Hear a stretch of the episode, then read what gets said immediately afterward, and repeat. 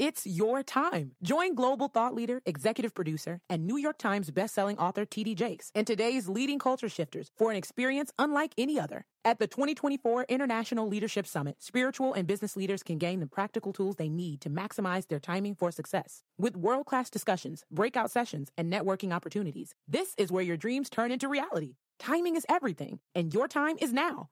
March 21st through 23rd in Dallas, Texas. Register today at thisisils.org.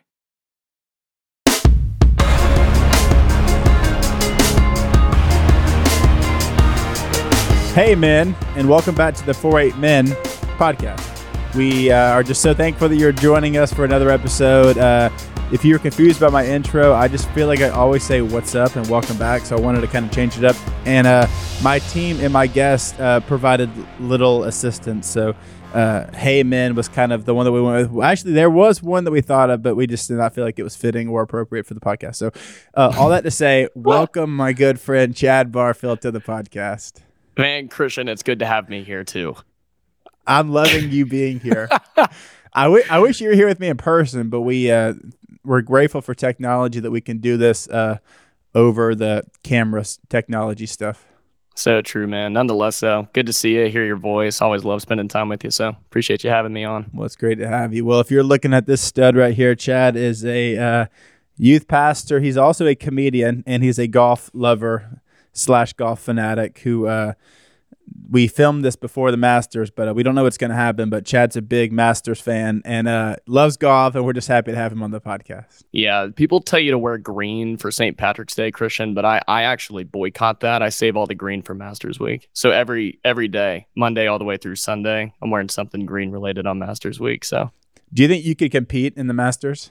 Heck no, heck no. It's Masters for a reason, not rookies if it was an event called the Rookies, I'd be out there. But what do you think you would actually score at the Masters? You know, I, it, it's funny you ask that because I just got back from a lunch 30 minutes ago, and a bunch of my buddies we play golf, you know, in Auburn here, and they were like, "What do you think you would shoot?" And in full optimism, I want to say that I could shoot 78.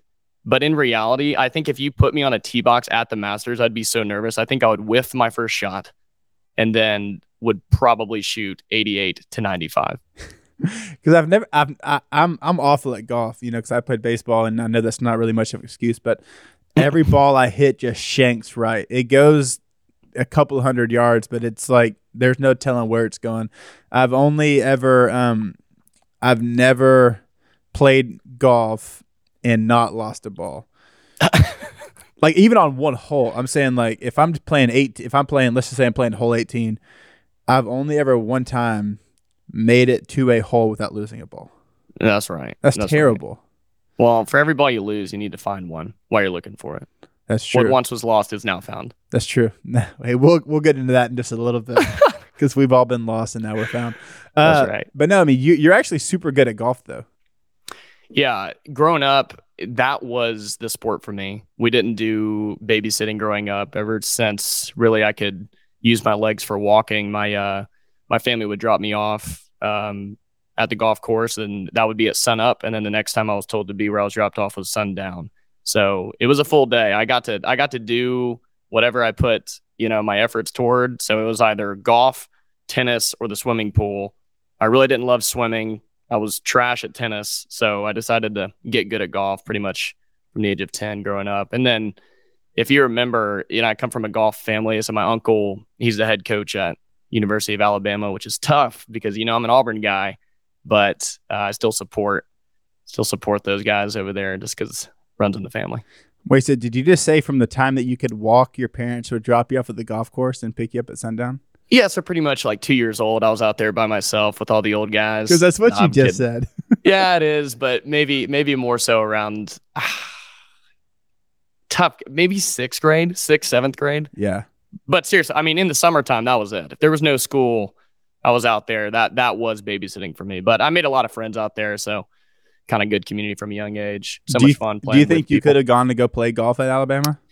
Heck no, not Alabama. There's a few schools. Um, what about nepotism? high school? What's that? Nepotism. Yeah, I mean, a few. I, I I wish. I wish I could play at a big name school like that, but I wouldn't I wasn't as uh, elite as some of the other guys coming out of high school. So, but I mean, at the same time, I mean, from what I know, you you, you didn't invest too much time into it, though. I mean, yeah. Retro, It- I mean, it- retrospect. I mean, you know, I think from, from from from what I've heard, if you took it more seriously, I think I think you actually could have gone to play somewhere like that. Yeah, I would. Yeah, I could agree with that. I think a lot of it was just I enjoyed the game too much to let competition get in the way of that. And as weird as that sounds, I was always way more interested in the people I was playing with and maybe the competition at hand. So I played in high school, played pretty good, and then a few individual tournaments, which I did enjoy. But it was like if you put before me a full day of golf and an opportunity to go hang out with friends, that was where that was where I was probably sold short because I would try to go hang out with friends sometimes more than I would play golf. Yeah. Well, speaking of friendships, can you share the story of how we met and when our first time hanging out was? Because I don't really remember our first encounter, but you might. Man, there's so many stories I wish I could tell about Christian Huff. You have no idea, but this guy, this guy that you guys listen to, it, it's good because he's still a best friend of mine. But he uh, he was introduced to me freshman year at Auburn. Um, the first time Christian, I remember us meeting was in the back of a truck that I believe one of our other friends was driving at the time. Um, and we were traveling back from like the Red Barn to a house, and we were we had mutual friends at the time, but I don't think we had been formally introduced. And so we met there, and then a couple weeks later, as per Auburn typical events go, we were at a bonfire together. That's when I remember us having like the first real conversation. And uh, my favorite story, if I can go and go into it, when we went to go get dinner in spring. I, I mean, I I'm assuming it's appropriate. Share it. Yeah, of course, of course. No, this is going to compliment you so well. Oh, thank So- you. Thank you. so Christian had asked me um, spring semester my freshman year, which I can't go into all the details of my fall semester. It was really hard for me, pretty big transition. I didn't have too many friends coming into Auburn, so it took me a while to find community. In the fall, I met a few people, but in the spring is when I felt like things were really starting to heat up. And Christian had asked me to go get dinner at uh, Moe's Barbecue in Auburn, which is still one of my favorites to this day because I still live here. But I was sitting and and Christian, I remember you just pouring a lot of life into me in a way that I think I really needed to receive in that season because you can hear things sometimes at church, but it doesn't feel as personal until someone looks you in the eyes and tell you the value that you have on your life. And that meant a ton to me. And I remember you asking me a question, which was so innocent. You go, and what are you doing for spring break? And I was like, oh, I, I have no plans. And uh, he said, Well, you need to come with me and my friends to the beach. And I was over the moon excited. Like that was the day, if I could, like that would be the day that I said college started for me because that was the first time I remember going home being like, Oh my gosh, I finally have some friends that I can go hang out with. And uh, that spring break was iconic for was- many of reasons. and that was a great but, trip. yeah, arguably one of the best of college for me. It probably was the best of college for me, for sure. Yeah. for sure. Well, speaking of college, you know, because I mean, obviously, you know, we did life together for four years, and we still do life together, but not not not not the way we did it in college. Um, what are a few of your favorite college memories that you remember? Whether it was, you know, fun fun stuff or uh, you know Bible study stuff or community group stuff. What are some of your core favorite college memories?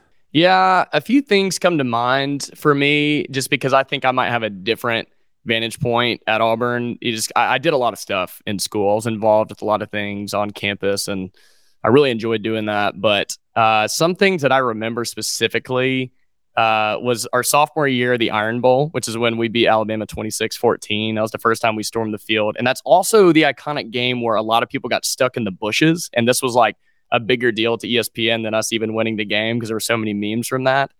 But I do remember that moment. I'm not sure if we were even together, but when I think back at college, like that was a night I was like looking around, I was like, we were on the field. And I remember Sensei Mud, you know, coming out there.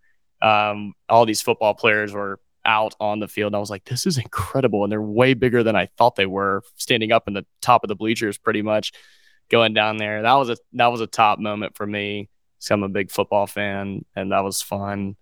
Um, of course, the mini beach trips that we went on, you know, you teaching me to surf a little bit on a foam board, which I just consider a really big boogie board because I could never get up, but that was always fun. And we'd always make some late night trips to Whataburger, which is iconic. nothing beats a honey butter chicken biscuit after 11 p.m. That is so true. So true. Um, and then yeah, it, it it's it's more than even just a common memory can portray, but any and every Bible study we had in college, like that's where real community was found. So though I can't point to a specific moment, there's something about Tuesday nights, pretty much all four years of school, where I was like, this feels like my safe place. These feel like my boys that are surrounding me, and really where I learned to walk with the Lord a ton. So I point back to those moments as really shaping me and being a lot of fun. So from the ski trip to the beach trip, I obviously packed different clothes, but the one thing that I brought was the same was my AG1 travel packs. When we got to the when we got to the beach, Honey thought we were still in the snow. It's kind of this funny thing. She did not really tell the difference, but obviously we could tell the difference because it was about 70 degrees warmer and going back to a hotter climate I needed more immune support, right? So I love taking my AG1 with me. I uh, worked out a couple days at the gym, but even if I didn't work out, just going out and sitting in the sun, I needed something in the morning that, you know, was not going to sit heavy on my stomach, that was going to help my immune support, that was going to help my gut health. And AG1 did that for me while I was at the beach this past week. So AG1 was designed with ease in mind so that you can live healthier and better without having to do a lot. It's seriously the healthiest thing that you can do in under a minute. You have 75 high quality vitamins, minerals, whole food source, superfoods, probiotics, and adaptogens to help start your day off right. And that's just in every scoop. You mix that one scoop and as much water as you desired. And with that, you get better gut health, mood support, boosted energy, and it's even great for your skin, hair, and nails. It's one thing for all the things. But we've all been there, right? On the supplement aisle looking for uh, what's going to help us in whatever stage of life we're in. And Athletic Greens has been just an all in one thing for where I've been at in life. And I've told so many people about it. And because so many people I know that just get frustrated to go into the supplement store and looking uh, for an all-in-one thing or for looking at something that's going to help them. And I just tell them about AG1. And like I said, I've had my neighbor on it now for a while. Sadie takes it. I've had uh, the duck call room guys on it, and my parents take it. My brother's taking it. So everyone that I've told uh, that has taken it and tried it loves it, and um, they're all pretty much hooked on it now. And speaking of supplements, if you're looking for an easier way to take them, Athletic Greens is going to give you a free one-year supply of vitamin D and five free travel packs with your first purchase. Go to athleticgreens.com/huff that's athleticgreens.com slash huff. Go check it out. What do you, because I know you know, in college you had different plans than what you ended up doing. So, you know, what were your plans post college versus what you ended up doing? Yeah, I think a lot of this was reshaped given what I did in school. So I grew up, you know, personality was there. I liked connecting with people. So I grew up saying, Hey, I'm a people person. I knew I wanted to be in a job that was frontward facing.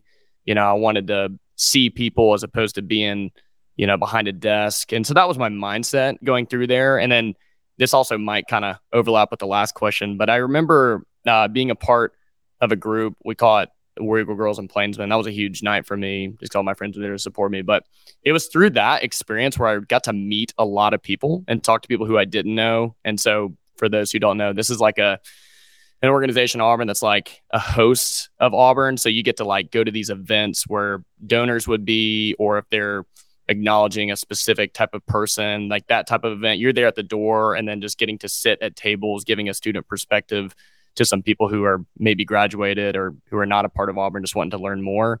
So I remember getting to talk to a lot of people there. Plus, being uh, a marketing and PR guy, I was like, okay, I've got it.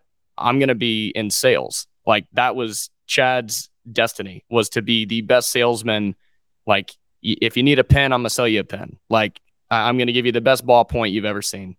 And so graduated in the midst of COVID which was a nightmare because everything got shut down.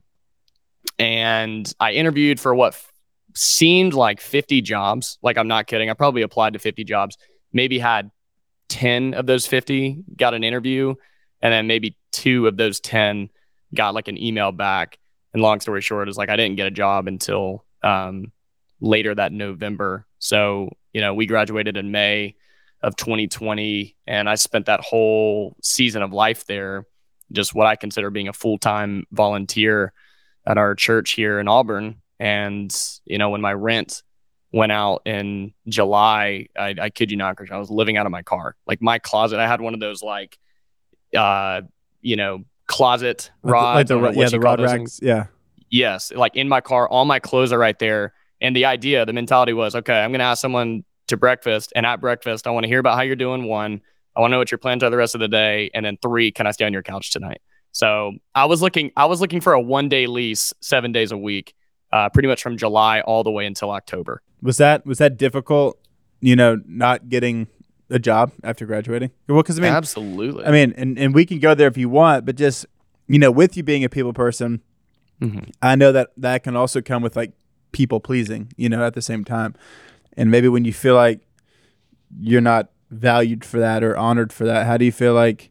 with your personality, you kind of wrestled with that and, and, and overcame that sort of feeling like you could have like you were rejected. That's a really good point. Even as you're saying that, I'm thinking back to those seasons where my idea of any interaction was trying to impress somebody enough to give me an opportunity in that season because I was so isolated by occupation. Like I didn't have a job, I wasn't getting paid, but I also had nowhere really to go. I didn't want to go home um, back to Marietta, which is where I was from. That was nothing against home. I just I would have rather been in a town where at least I knew people were and I could do something as opposed to just going home and sitting behind my computer wondering why am I not getting a job. And so, yeah, it was difficult. I remember, um, I remember thinking, why why am I specifically put in this situation? You know, like I, I thought that I'd done some really good work, studied hard, was involved all four years of school. And then it just came to such an abrupt ending. I mean, there's some people still to this day where I never got to formally say goodbye to them um, before or after graduation just because it was cut off so quickly. And when the people person quickly has his people taken away from them, you try to fill that void with something else. And yeah, that can that can really lead to burnout fast. And the way I describe burnout. I, I think that burnout is just a result of unresolved anxiety. So the way that I was sitting in my anxieties, I was just quickly being discouraged day in and day out. I was like, I can't find a path to get out of this season. Though I couldn't control it. Obviously, mm-hmm. COVID was COVID, but I mean, that was like I was hitting a wall everywhere I was going. Nothing of which was Chad's plan, which you were asking me about, came true. Yeah. If you will, I was met right in the middle and was stuck. Yeah, well, because well, cause you had also a high, right? Your your senior year, you're WEGP, mm-hmm. and then you go from being WEGP to COVID to not really having a graduation, and then to not being hired. So, because for the for the well, first off, for those listening, can you kind of explain what what WEGP is? Because it's like a super like elite. I don't want to say elite, but it's it's that sounds cultish, but it's like a group of people at you know at Auburn where you know you get recognized for being of value for for numerous different stuff. But you know, did you find any identity in that? And was that like, did that play any part of like, you know, not being offered a job like out of college, knowing that nine months before you were one of the top people in our whole senior class?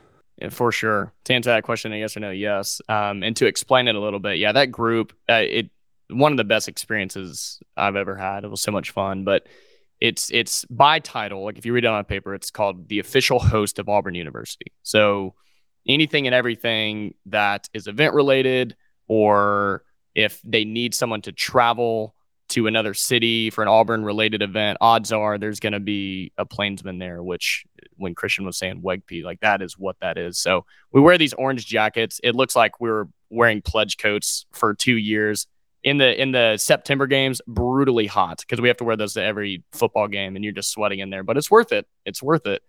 We'll tell you. And then yeah, to kind of tag onto that, Christian, 100%, man. I I was thinking throughout that I was like, "Oh my gosh, more than this is like a high accolade of my junior and senior year. I was like, this is 100% going to get me a job that's above what I could have thought or imagined. And because that, that was my perspective. That's what I would have said. Oh, yeah you know, if if I look at a plainsman, I'm just automatically assuming that they're getting the best job out of college.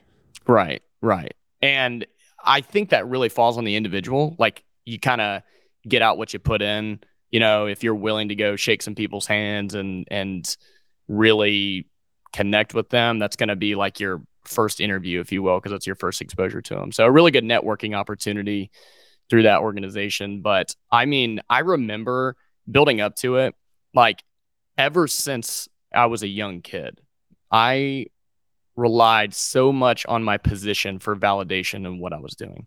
Like I think about it, last name is Barfield. So B A are the first two letters. So like second grade, I'm the line leader for the lunch line. You know, like I've always known being number one. Like I, have wanted to go, and it it's not healthy. But from a young age, I've always realized, okay, I'm going to do that. Fifth grade was like the morning news anchor, and then high school you, you, know, morning news, do SGA or something there, and then you get to college and this happened. So I realized just slowly through my life, I'd relied so much on the next thing to give me validation in a season. And then when I was taken out from under me, there was there was a real big, I mean, what I would consider just like an identity crisis. Like, what is my life actually built on when there's no structure around what you're doing? So where it was once, hey, my name is Chad Barfield and I'm a plainsman, suddenly turned into hey, I'm Chad Barfield and I'm, and suddenly I'm scratching my head like, oh my gosh, who am I and what am I? And so that was tough. I mean, that that's why that season was so, uh, I mean, what I would consider just redeeming for me because I had to search at a soul level who I really was and whose I was. we talk about many things on our podcast and there's not many stuff that we shy away from honestly and pornography is one of those things uh, half of my guests not even half of my guests honestly i would say almost all of my guests have at one time walked through a pornography addiction and it's something that i've walked through and uh, which is why i don't shy away from it and i know that sometimes it may not be the most comfortable subject to talk about but in the church seven out of every ten men and one out of every three women are walking through it and it's you know, something that we need to talk about and it's something that we can't shy away from being real about. And defeating a pornography addiction really takes accountability because it's one of those sins where you can keep it in secret. It's not, you know, maybe something that you're walking through where people can see around you, but it's something that you you hide from people. And if you really think you're hiding it, you're more than likely not because it's impacting relationships around you and it's going to impact your future spouse, whether you know it or not. And uh, for me, it was something that I needed to get serious about before me and Sadie started dating and before we even met because I needed something that just limited the temptation, right? That's something that just cut it off completely. And that's what Covenant Eyes does. And it just gives you that tool to help keep you accountable and also just to give you the peace of mind knowing that you can defeat this with accountability. And when you sign up, you will choose an ally who will receive your device reports and walk with you toward a life free of porn and the life that God also desires for you to live. And if you're in the thick of it and you feel like you can't see a way out or you feel like you're never going to be able to defeat this, there's freedom and there's hope waiting on the other side for you. And that can happen with accountability through Covenant Eyes. So don't let shame keep you from the life that God has for you. Take back your life, your marriage, and your relationships. Try it free for 30 days by visiting covenanteyes.com and entering promo code HUFF at checkout. There's an app, but you're going to want to sign up on the website first. Go to covenanteyes.com, promo code HUFF at checkout. Can you explain super briefly, like super briefly, just what all goes into being a Plainsman? Because it's a long process. So I forget the numbers. I bet you interview about 200 or something guys, maybe a little north of that, and then they end up taking nine uh, people out of it. So it's a pretty intense interview process, two round interviews. Um, four people return. So I did it my junior year, which means really those odds were like four out of 13. Um, so really, I was one of four uh, guys who were interviewed out of about 200 that got it, and I got to do it for my junior and senior year. Huge honor. Um, pretty difficult interview process. You get interviewed by the board of trustees at Auburn. Um, sometimes the president of Auburn is in there, and like the provost, a few other like big names are in that, and you're you're wearing a suit and tie. It's pretty intense, but yeah. You know, so okay, so post college you don't get the job maybe that you thought you were going to have hope hope to have and then move to maybe where you wanted to move to and then all the stuff with the church kind of works out. You're living out of your car. Uh, now things are more stable. What uh, mm-hmm. what kind of season would you say that you're in right now? You're talking about present day? Yeah. Oh man. I feel like every day is a step into affirmation of what the lord's called over my life. I uh I mean, my calling to ministry is so detailed, um, walking with the Lord, that I feel like it's just undeniable here. But I would also explain to the listeners right now that I did not have from a young age this call to vocational ministry. It was not something that I feel like I grew up in. It felt like something I maybe fought my entire life, even to the point of uh, getting a job. Kind of to close that story earlier, I did end up getting a sales job in Atlanta um, in November of 2020 and I worked there for about six to seven months. I want to say I went from November to June, however long that is, and uh, I liked it. I liked the job, but I remember returning home every night and just being like, "This is not fulfilling to my life, and I don't feel like I'm stewarding the gifts God has given me for His kingdom." And that was hard to reconcile because it was like I'm making good money, I'm doing good work, but I don't feel like I'm adding value to this world. I feel like I was in such a transactional environment and I consider myself such a relational guy that it didn't overlap. So I had a real tension there. And, you know, if you want me to, I can go into detail about what it looks like stepping into my calling here. But for simple story told short, it's just the Lord created a way for me and I stepped into it and go into it. Go into it. Yeah. Yeah, man. This is a this is a fun one. Um, you know, I uh was considering a lot whenever I was kind of going through my tough days in Atlanta. Um, I was doing uh, just a version of medical sales um, in the Atlanta area and would show up to work every day. Classic nine to five, shirt tucked in, and a cubicle job. Like this is not impressive, guys. I did not have like a traveling into hospital. I mean, it was still COVID. Like so, I'm like on the phones. I'm over here, and I'm like, you know, I would go, "Hi, I'm Chad Barfield. So nice to talk to you." Hang up the phone and be like, "I am miserable." It was just kind of it, it was it was deflating. I remember going home. Uh, this was in April, and I had the best sales month um, of anyone in our cohort or class. So I was sales producer of the month in April. Um, produced a lot of revenue because at that point in 2021, a lot of the states had you know reopened procedures. So there's a lot of surgeries that were happening, and I was getting a lot of deals, which was great. And so I remember on the last day of April getting acknowledged for that, like, hey, uh, you are the top producer of the month. And then on May 1st, uh, my boss pulled me in to her office and, you know, they record your calls. And I went in there and I did something wrong. And she just chewed me out for doing something really poor. And I was like, less than 24 hours ago, you pulled me up like on a little platform here and said, Hey, you were doing a great job. And the next day I was getting grilled. And so I was like, that, that feels weird. I went home and I was telling my mom about all this. And, you know, I said, ah, you know, I don't know how to explain this but I feel like I'm supposed to go into ministry. And you know, feeling is is sort of based on your head, not so much your heart. And so it's kind of hard to to get there. I was like, I just have this feeling, but I had nothing to back it up.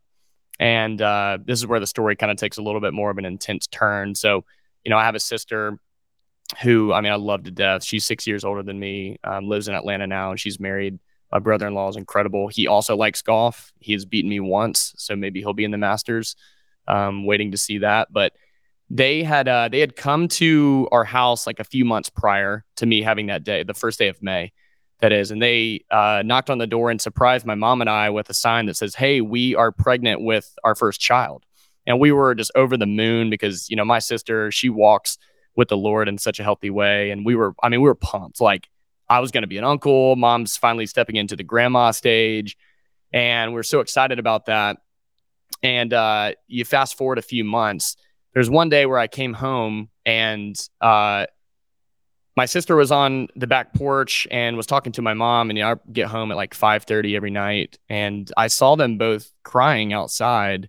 And I remember thinking like, oh, I probably shouldn't interrupt that. So I was just sitting um, up at the bar, like you know, we have a little bar top um, there. I was just reading in the afternoon, and my mom comes in and she runs to her attic real quick and um, she grabs this book.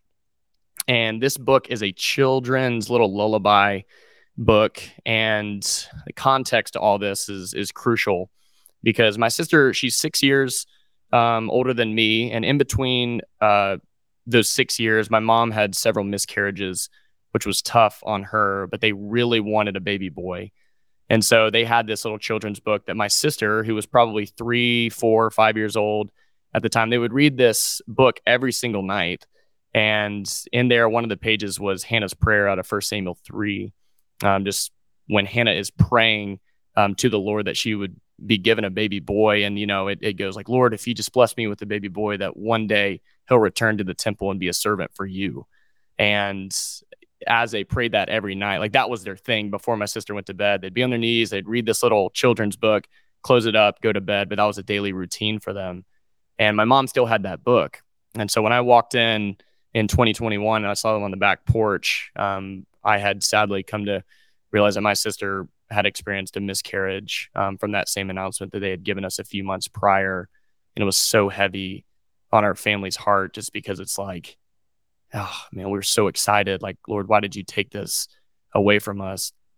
And my mom, you know, when she came into the house, if you're still tracking with the story, and she went up to the attic and she grabbed that book and she came back um, into the hallway, made eye contact with me, and she was like, You were supposed to do ministry after all these years, she had realized that the prayer that they had prayed that, you know, Lord, if you bless us with a boy, that one day he will return and be a servant for you. Like that was their prayer. And my mom said, Hey, this is, this is the calling on your life um, to return to the temple and to be a servant to the Lord.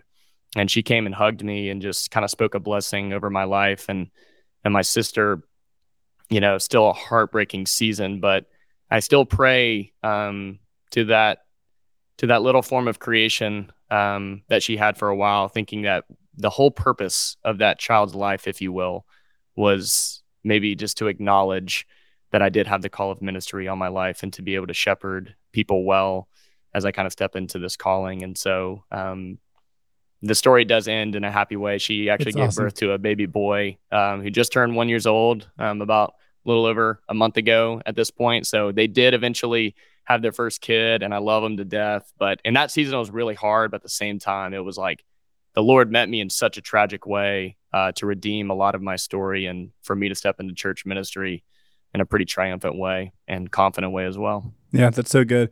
What do you feel like God saved you from? Hmm. That's a big question, but I want to ask it bluntly because I mean, you know, a lot of us, I mean, God saved me from, you know, so many different addictions and just an awful lifestyle. But you know, some people are more subtle, some are more gradual. Um, mm-hmm. But if you were to put it pretty plainly, what do you feel like God saved you from? I feel as though God has saved me from a life of isolation and inward focusing pride.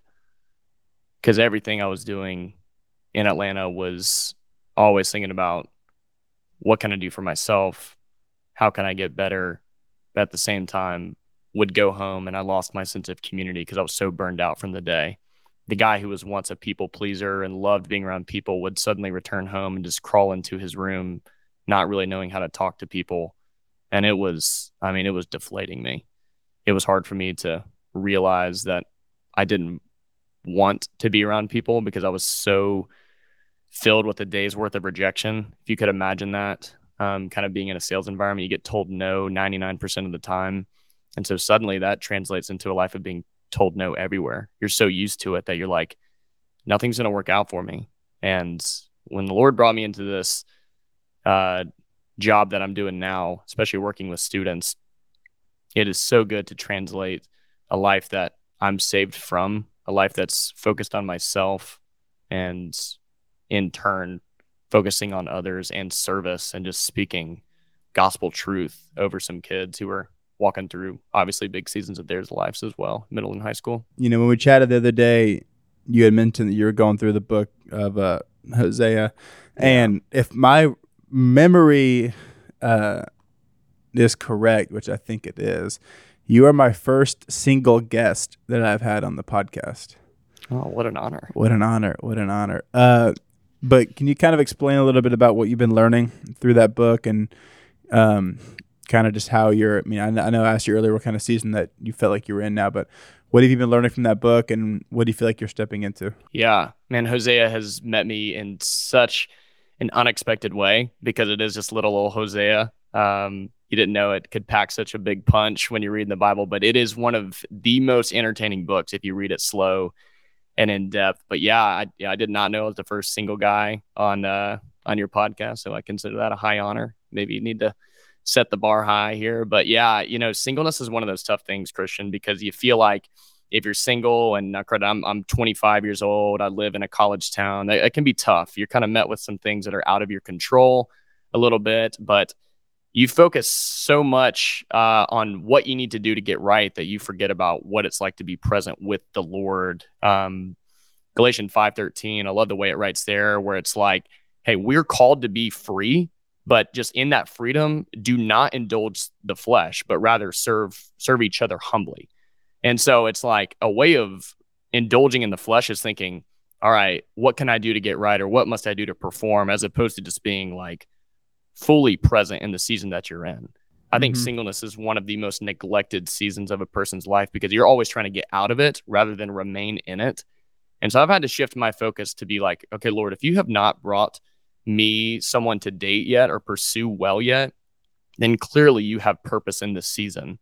And so that was met in kind of a stiff way because I hadn't always believed that truth. That sounds like it's very mature. Trust me, there's been plenty of days, weeks, and even months where I was doubting, you know, if I'd ever find someone looking like that. And then insert boom, Hosea. And I just want to talk really briefly on Hosea, which is the story, you know, uh, where Hosea is uh, married to Gomer, um, or it's called to pursue Gomer, and it just kind of compares their relationship uh, to Israel um, and their disobedience, as well as Gomer's disobedience as well. So we kind of get met here with Hosea 2, which is a chapter that was, I mean, like the focal point of all that I've been learning.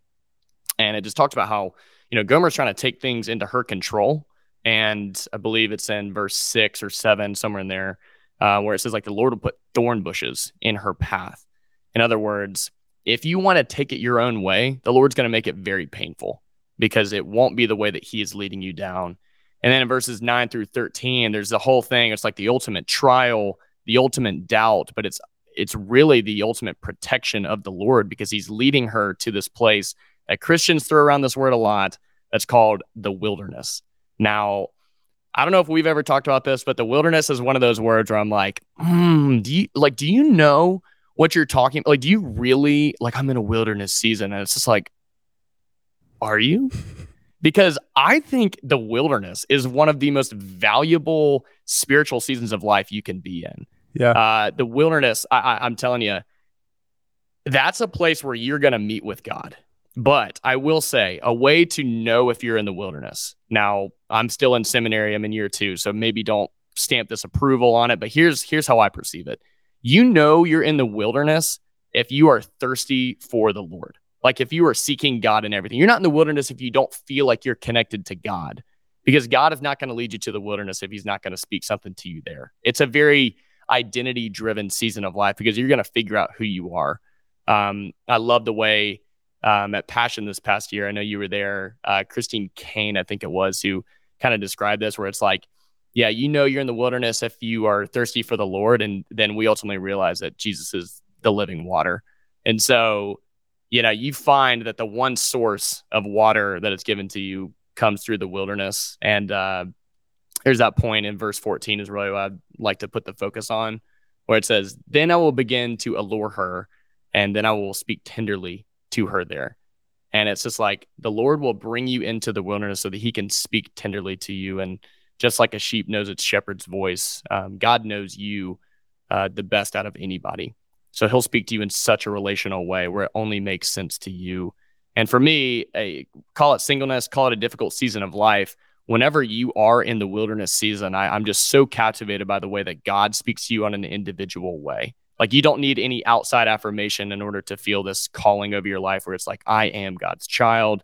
I am loved by God. He speaks to you in a direct way, met through the word, met through uh, prayer, and really through community as well. So, I mean, it's a little bit, could obviously keep going on for a while. I love Hosea. If you're in kind of a drought season reading the word, maybe give give that a read. And even on the backside of that, you know, if we're talking about a wilderness season, like yes, I do think it's where you know where you encounter God and, and it's where you truly desire. But on the backside, it is, I believe, really a trial period, right? I mean, if you look at Jesus in the wilderness, I mean, yes, he's you know in community with the Father, and yes, he's uh, you know praying and fasting, but at the same time, he's being tempted by literally Satan. You know, yep. It's not like one of the little demons. It's like no, it's actually Satan himself tempting Jesus, right? So. yeah, it can be a moment in time or a season or whatever you want to call it, where yeah, we are in the wilderness. Like we are meeting with God. We are, you know, communing with Him, and it and it He is what we desire most. But at the same time, if if that is super strong, from what I've seen in my life, usually on the back end, it's when I'm being hit the hardest by the enemy, right? Yeah. It's when I'm being tempted the most, or uh, you know, lured or trying to be captivated captivated by Satan or by the devil the most, or whatever. Um, but yeah, it's it's it's interesting because I do think people just throw that word around because it it really does hold gravity, right? There's a there's a heaviness to that word because it is where we go and you know really find out in ourselves what we desire most and what we love the most. Granted this is i'm not in seminary so more power to you. Uh, i can i can defer to you. Uh, but i do think that in those moments and in those times on the back end that's when the devil is coming after you. And i feel like he's always after an identity confrontation even with jesus in the wilderness. Like are you really the son of god? And i mean jesus knows who his father is and just like to that when you are in the wilderness it's it's you got to know whose you are. I think it's in you know verse 10 or not verse in chapter 10 of hosea um skipping a lot but he goes like when they were hungry talking about the people of israel goes i fed them. And when they were fed they became proud. Um or excuse me when i fed them they became satisfied and when they were satisfied they became proud. And so you should never be satisfied if you will maybe always be hungry for more of the lord so that as he's feeding you you're kind of putting it on purpose driven mission um, to see and to love others. So yeah, I, I know trials are tough. Trials are tough, and, sure. and they're definitely they're definitely confrontational. For sure. Well. well. as I mentioned earlier, you know you're heavy and you're heavily involved with ACC, which is the church that we went to um, all throughout college, and now mm-hmm. you're still there helping out with the youth and doing a lot of awesome stuff. What do you feel like you've learned? Um, you know, just serving middle school, high school up close, and um, what has that taught you? What is that? Uh, what are some encouragements that has brought? What are maybe some discouragements that have brought?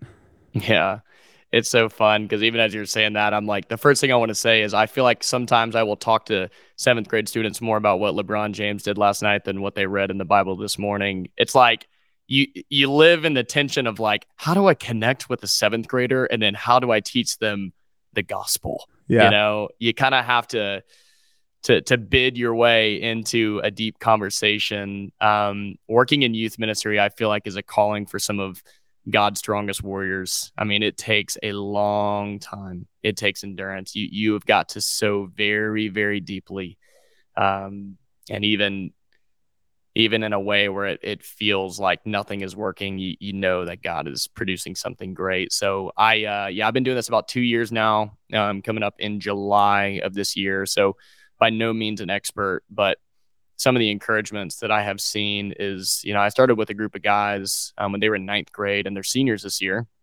So I was involved with them uh, kind of my senior year of college and been still with them all the way up until this point. And it's weird that the guys who are graduating, if they were to introduce themselves to the ones who were going into ninth grade, I guarantee you they would have no idea who they were meeting just because I feel like they are now resilient disciples of Jesus and it, it takes a long time. But um, I think the greatest encouragement that I have learned is that uh, doing life with these students, not just for these students, you know what I mean? It's not just like a one day a week type of commitment. This is really a lifestyle mm. um, that you want to live amongst them. So it's not elevating yourself as like, hey, just because I'm older means I'm better than you, but it's more so like, walking alongside life with these students, realizing that what they're going through is a big deal to them uh, because it's the only world that they know.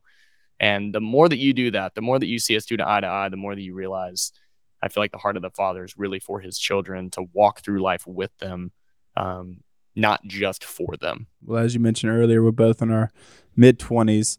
Um, what are some things that you're seeing, whether it's trends? Because, I mean, we. I mean, we do a lot of stuff for like 18 to 25 year olds. So I'm not really in the mix with, you know, middle school, high school. Mm-hmm. What do you feel like you see different in the students that are now versus when we were coming up through middle school, high school? Yeah, you know, something that is kind of interesting is like the whole idea of the phone.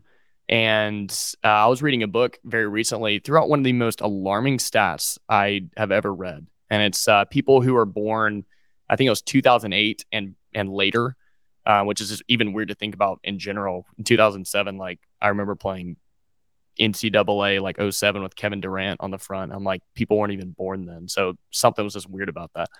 And uh, there was a stat that said that over 98% of people who are two, born from 2008 and over are addicted to video games.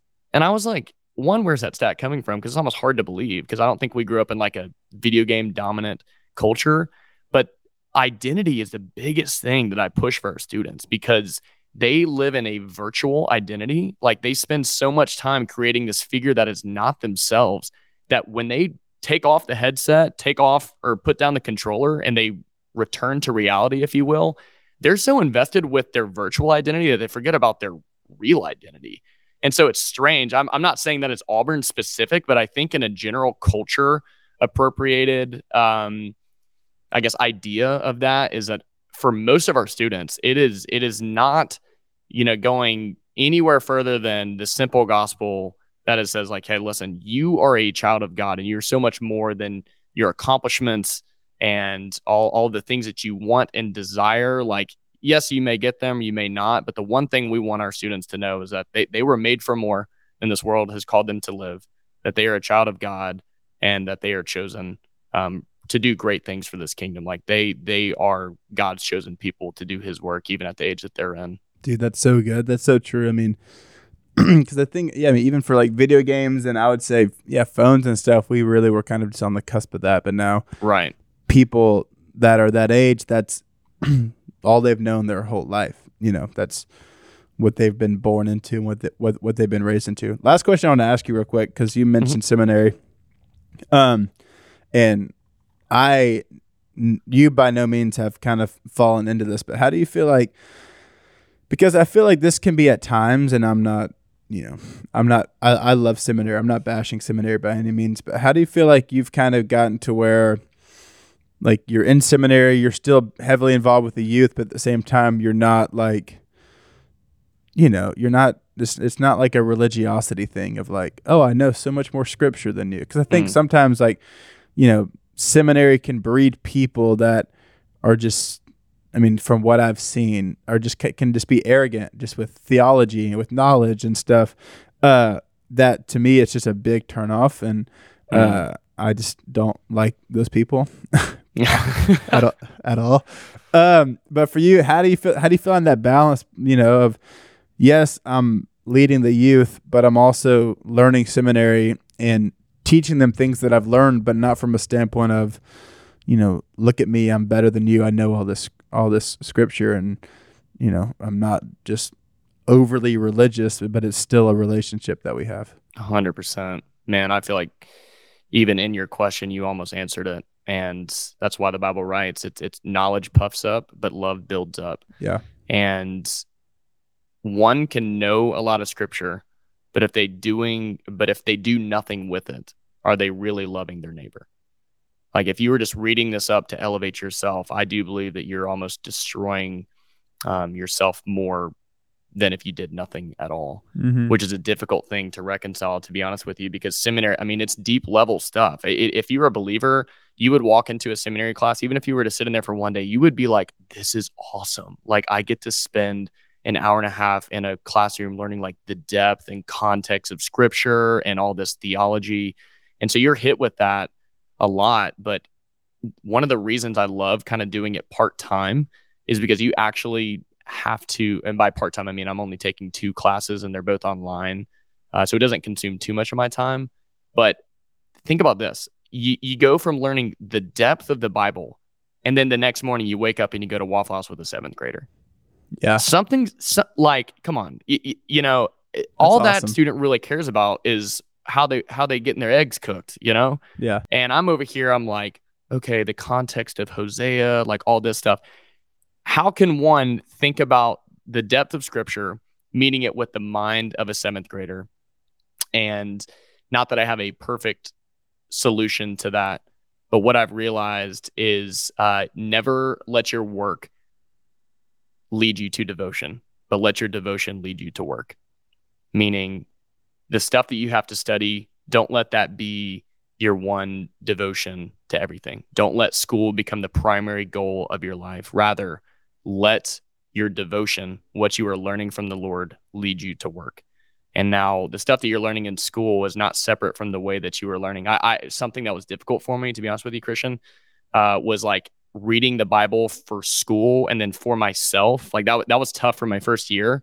But what I've learned is to allow my schoolwork to be that devotion, and then that devotion lead me to work. And what I mean for work, at least in my context, is to meet with students relationally, to be able to preach the word in, in a way that seventh graders to 12th graders um, or sixth graders to 12th graders can understand. So yeah, that, mm-hmm. that's kind of my thoughts on, on a brief path. It's not easy. I'm going to be honest with you. It's not, um, but I'm with you, man. It, you never want your theology to separate you from your love um, to God's people. Yeah, that's so good. Well, there's such a nice balance of that, right? You know, learning theology, but then also, like you said, meeting the seventh grader at Waffle House because it makes what you're learning be relatable, right? Yeah.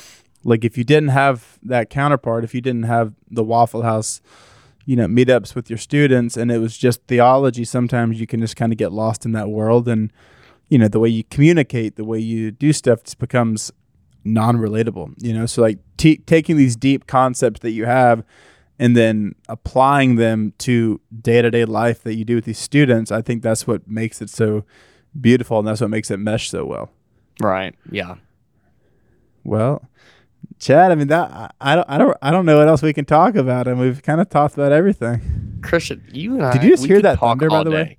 Did you What's are that? you are you hearing this thunder on your end? Nah, I ain't got any thunder over here. It's always sunny in Auburn, Christian. This is that's actually not true. it is thundering so loud here right now, so I just didn't know if you heard that. Nah, I don't hear it on my end. Man, well, is, it, is, is, is there any closing uh any closing statements that you want to make? Man, I I, I I feel like one, it's such an honor. Thank you for having me. I want to honor you and the work that you have done and what you have stepped into, Christian. But I, uh, I think that for viewers, whether you know you are working out um, right now or on a run or even just sitting and listening to this, I always love to encourage listeners after they have taken something just to set it on pause and don't just consume this conversation for a way that's like, oh, that's great for them. This is disconnected from me but if there is anything that you feel like the Holy Spirit is speaking to a listener right now, um, I, I would just encourage people to just really sit in that just for a little bit. And maybe if it's in silence and allow the Lord to speak directly to you through this conversation. And then if not, um, God, we just pray that, you know, anything that was said that is not of you just be immediately forgotten um, from people's minds. And yeah. I do just lifting this whole thing up in prayer, um, Christian, because I, I love this opportunity and I love what you're doing for the Lord. But man, I just want people to know that um, God is so in the middle of what you're doing. He's on the outside of it, walking through you or walking through um, it with you. And I'm encouraged by all this and our time spent together. So I love you, man. I love you too, man. Well, I'm, i uh, thanks for all those kind words, and I, I think I'm going to go back and re-listen to this because you said so many like one-line zingers that were just so, so powerful and so impactful. I'm going to need to go back and re-listen to it and then take a pause yeah. after. So, Chad, man, thanks for joining me. I love you and glad that we uh, are still able to do life together, even just being states away. Yeah, love you, Christian. You'll be a brother for life. Brother for life.